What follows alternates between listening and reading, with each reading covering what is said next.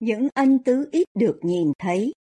Bài của chị Michelle D. Craig, đệ nhất cố vấn trong Chủ tịch Đoàn Trung ương Hội Thiếu Nữ, trình bày trong buổi họp đặc biệt Giáng sinh của đệ nhất Chủ tịch Đoàn, Chủ nhật ngày 5 tháng 12 năm 2021. Khi tôi còn bé, điều đặc biệt của Giáng sinh là sự xuất hiện của ông bà ngoại Lundgren Mỗi năm họ thường lái xe đường dài trên một chiếc xe cũ để đến thăm chúng tôi. Chúng tôi yêu thương họ và chúng tôi rất thích món bánh kép thủy điện của bà ngoại. Được làm bằng kem chua tươi do bà mang theo từ một nông dân địa phương ở quê nhà của bà. Bà đứng ở bếp lò trong nhiều giờ để làm bánh kép cho đến khi chúng tôi không thể ăn thêm một miếng nào nữa. Giờ đây, đã có thêm hai thế hệ con cháu lớn lên, đang ăn những cái bánh kết thủy điện đó. Và cứ mỗi lần chúng tôi làm bánh, chúng tôi đều nhớ đến bà ngoại Lundgren và món quà yêu thương của bà. Một số món quà tuyệt vời nhất là những món quà của thời gian và tài năng của chúng ta. Tôi tin rằng những món quà như thế đều là những món quà thiêng liêng đây là khoảng thời gian để mong chờ những ân tứ mới. Nhưng buổi tối hôm nay, chúng ta hãy lắng động lại để xem xét những ân tứ mà anh chị em đã được ban cho và ai đã ban cho và tại sao. Thượng đế đã ban cho mỗi người chúng ta những ân tứ. Anh chị em có thể không cảm thấy có tài năng đặc biệt nào, nhưng anh chị em có các ân tứ thuộc linh từ Thượng đế để anh chị em có thể ban phước cho người khác và đến gần Ngài hơn. Thượng Đế đã ban cho anh chị em những ân tứ nào? Thành thật mà nói, tôi chưa từng thực sự thấy bản thân mình là một người có năng khiếu. Tôi không phải là ca sĩ, hay vũ công, hay vận động viên, hay họa sĩ, hay nhà toán học, hay hoặc hoặc tôi chỉ là người rất bình thường thôi. Có lúc tôi đã nhìn vào các ân tứ lớn lao của người khác và cảm thấy mình thật nhỏ bé tầm thường. Nhưng tôi đang học được rằng sự so sánh như vậy là vô nghĩa và thậm chí là tiêu cực như thế nào.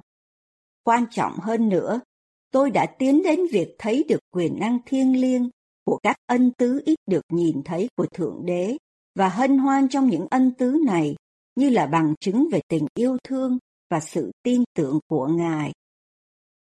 Anh cả Marvin J. Ashton đã dạy rằng các ân tứ thuộc linh của Thượng Đế bao gồm cả những ân tứ mà được gọi là các ân tứ ít được nhìn thấy, gồm có ân tứ để hỏi, ân tứ để lắng nghe, ân tứ để nghe và sử dụng một tiếng nói nhỏ nhẹ, êm ái ân tứ để có thể khóc, ân tứ để tránh tranh chấp, ân tứ để đồng thuận, ân tứ để tìm kiếm điều ngay chính, ân tứ để không phê phán, ân tứ để tìm đến Thượng Đế để được hướng dẫn, ân tứ để làm một môn đồ, ân tứ để chăm sóc cho người khác, ân tứ để có thể suy ngẫm, ân tứ để dâng lên lời cầu nguyện.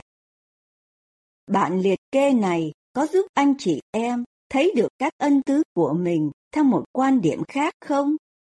Nó giúp ích cho tôi.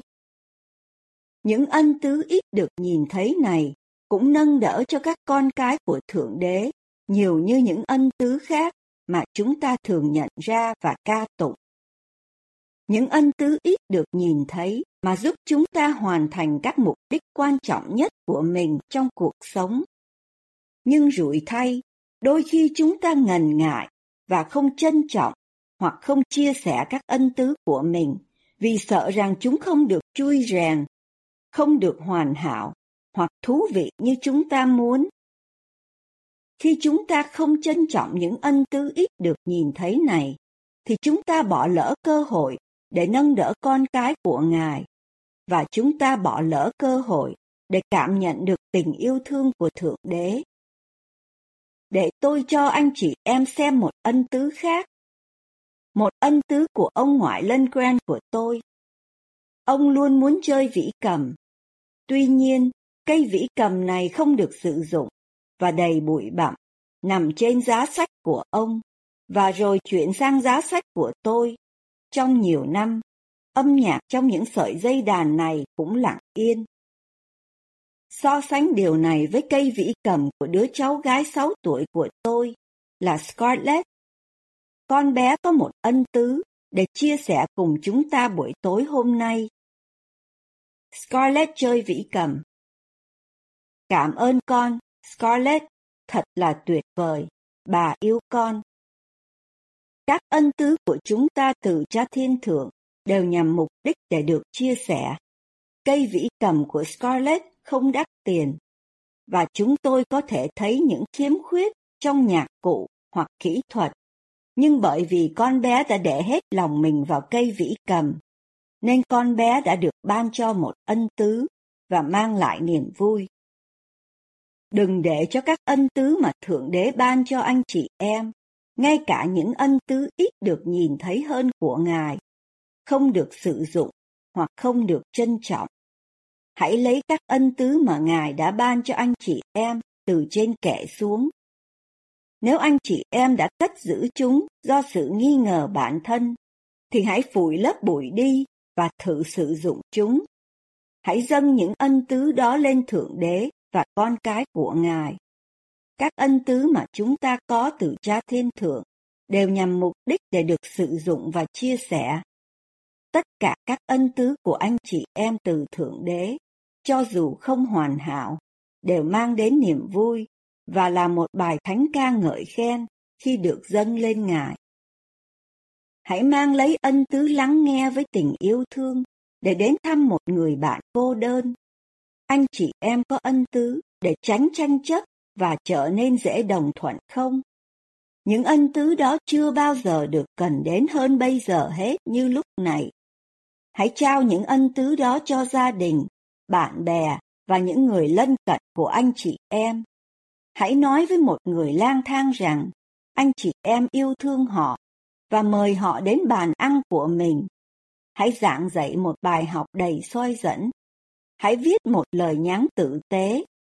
Hãy sử dụng ân tứ của mình để tìm đến và xây dựng Sion, gây dựng những người xung quanh mình. Thượng đế cần tất cả mọi dạng người. Ngài được ban cho tất cả mọi ân tứ để nâng đỡ con cái của Ngài. Đừng để cho âm nhạc trong anh chị em phải lặng yên cái ôm không được trao, sự tha thứ không được thực hiện.